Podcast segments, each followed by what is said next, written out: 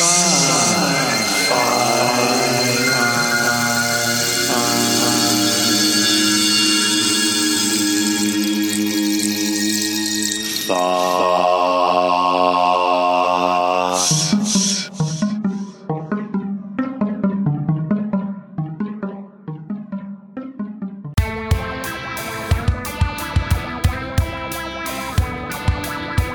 Chris Barton. You can find me through my work email. It's chris.barton at leadingagile.com.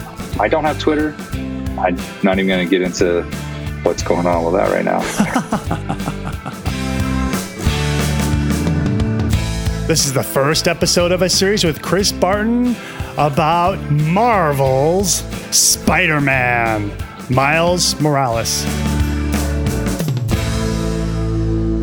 Chris Barton lives in San Diego and works as an agile and product coach, which is someone who helps companies align how they work to delivering value and learning through fast feedback loops. Chris has also worked for PlayStation. Yes, that PlayStation, the one owned by Sony. And he was a member of the team who brought you Spider Man, MLB's The Show, Days Gone, and others. He worked in worldwide studios as quality assurance, the last place first party studio games go before they are certified and released to the public. Chris, what is this first party studio games thing? Yeah, it's actually a really cool concept. Sony essentially has a partnership with studios that they kind of get to do whatever they want and have this more or less limited funding as long as they meet certain like I wouldn't say phase gates, but there's always go no go criteria with like how does this game look? How's it coming along? That's the short end of it. Longer is like typically they build games just for Sony. It's pretty rare that they do anything for someone else, and that's kind of like the binding agreement. There's there's some handcuffs that come with that though. Um, Ooh, handcuffs! If, if you bomb a game that uh, was projected to be a success, your studio is probably going to get shut down. Oh wow! Is this uh, so? Third party indie studios could come work with Sony in this model. Is that right? So third party studios are kind of on their own oh. for the most part. There there are exceptions. Oh, um, I see. Like I'm trying to think of a pretty like mo- like uh, Call of Duty Modern Warfare. Like doesn't the only time that Sony works with that is to make sure that they get onboarded through the process, meaning like it's playable on our platform, it meets certain criteria to be sellable. A really good example of when that doesn't go well it was Cyberpunk 2020 2077. Sony actually pulled it off their platform because of the quality issues. Okay. So okay, cool. So the the frame the, this first party studio games is is like within Sony. I, uh, a group of people could have a concept, an idea, and they say, "Hey, let's form a studio," and and they're Sony employees or PlayStation employees, and then they go through this. Uh, they're the first place they, they, they work through this process yeah that's one way another one is um, you've been crushing it as an independent developer and sony really likes everything you have so they extend this offer to you. Oh, uh, an, an, example but, of that is but that's, um, that would be for, that would be a first party though. That would be a third party becoming a first party. There um, we are. Okay, so it is a conversion yeah. tactic. All yeah. right. yeah, yeah. yeah. Yeah, it's yeah, cool. Insomniac, that means Spider Man is actually an example of that. When they built Spider Man, they were not a first party studio. Ah, okay. All right, cool. Well, you know, let's let's let's get into that. So, Chris, set the stage of the scope of this project. Is the Spider Man franchise a big deal for PlayStation? A lot of people involved. It is. It's big. Time wise, this game took four years to make, concept to playable. It was a it was not just big for Sony. It was big for Marvel. It was big for Insomniac, and it was big for everybody involved. Going into like how big, like thousands of people across the world. There are people that work. There's Sony has Sony PlayStation has offices specifically for video games in a couple key locations. Liverpool is one, Tokyo is one, San Diego is one. There's a headquarters in San Mateo and then there's other satellite offices across the world. More or less, everybody is involved it's to some degree. That's and that's obviously including Insomniac, which is I don't know the exact area, but so I'll just say in the Los Angeles area. All right. This is the situation where a third party is going to become a first party studio, right?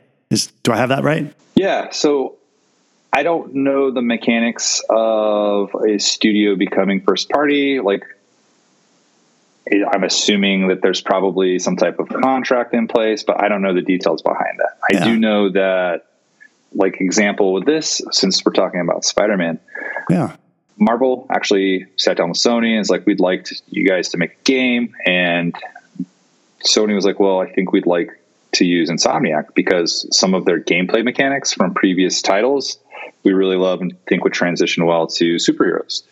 So they all sat down together and spitballed a couple ideas, and Spider-Man was what they agreed on. And I'm, I'm, you know, making a large assumption that because Sony already owned the rights to Spider-Man, it probably mm. made that deal a little bit easier for Marvel to go, oh yeah, you already have, you already have licensing rights over this, so this makes sense.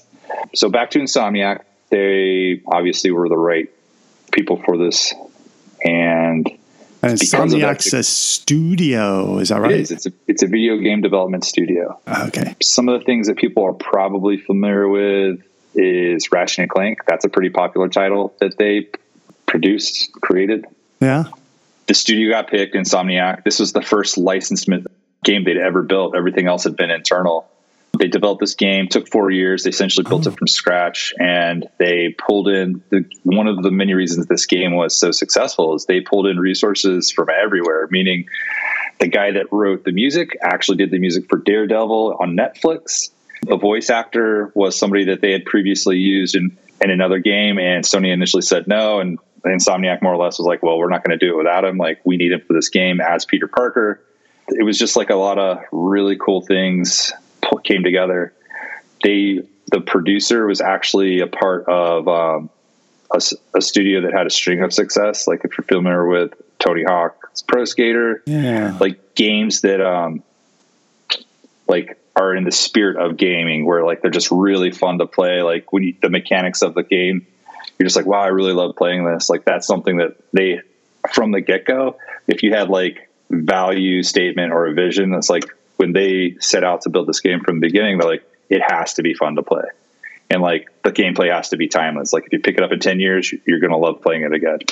So like they built a lot of those ethos into this game.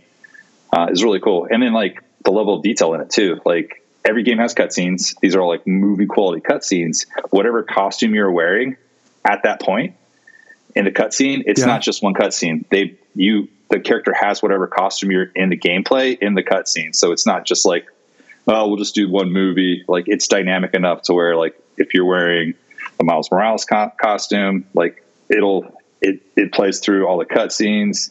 If you're wearing like the oh man, I'm forgetting some of the names of the costumes. Anyway, it, it change it matches in all the cutscenes. It's really cool. The little detail. If you knock somebody off of a building and like in a fight scene, yeah, you, if you go back and look around the building, he's spiderweb to the side. So like, it's not like they just fall off the map and we didn't consider them. Oh, nice. Like, it's just all these really cool details that a lot of people probably don't notice. Um, it's really neat. Spider-Man Miles Morales, which is like a larger add-on to the original game, comes out on came out on PC on the 18th. So like, oh wow, we're like what three days past uh, a new PC release for. Wow, you're telling me I got to push this to the front of my uh, release queue. Yeah, no, that's a good tip. Thank you for that. that I, I, I, I don't mind to catch the the hot thing while it's hot.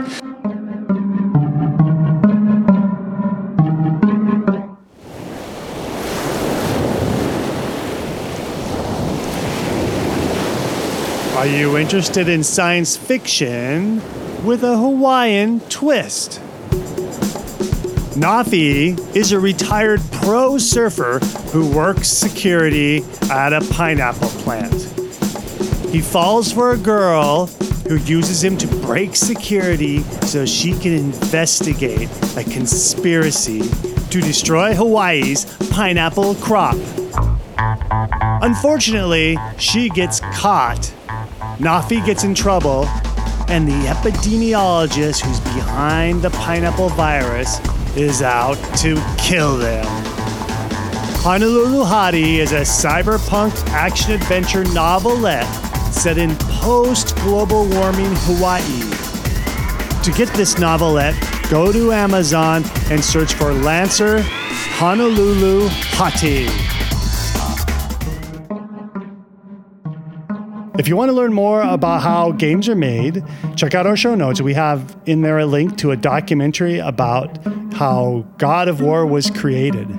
Where are show notes? Show notes show up right in your podcast player. You just open up your podcast player and you will see the information that comes with this episode, and, it, and it's not there for your convenience. If you don't have a podcast player and you downloaded this, MP3 from the website. Go back to the website and you will see the show notes there. Next episode, more Chris Barton. Okay, I have questions about Miles Morales. What's what's that about? Who's Miles? Yeah, so Miles Morales, it's it's a different version of a Spider-Man. And if anyone follows, like, if anyone reads comic books, uh, yeah, Miles is Spider-Man. He's just not Peter Parker Spider-Man. What? Um, and, yeah,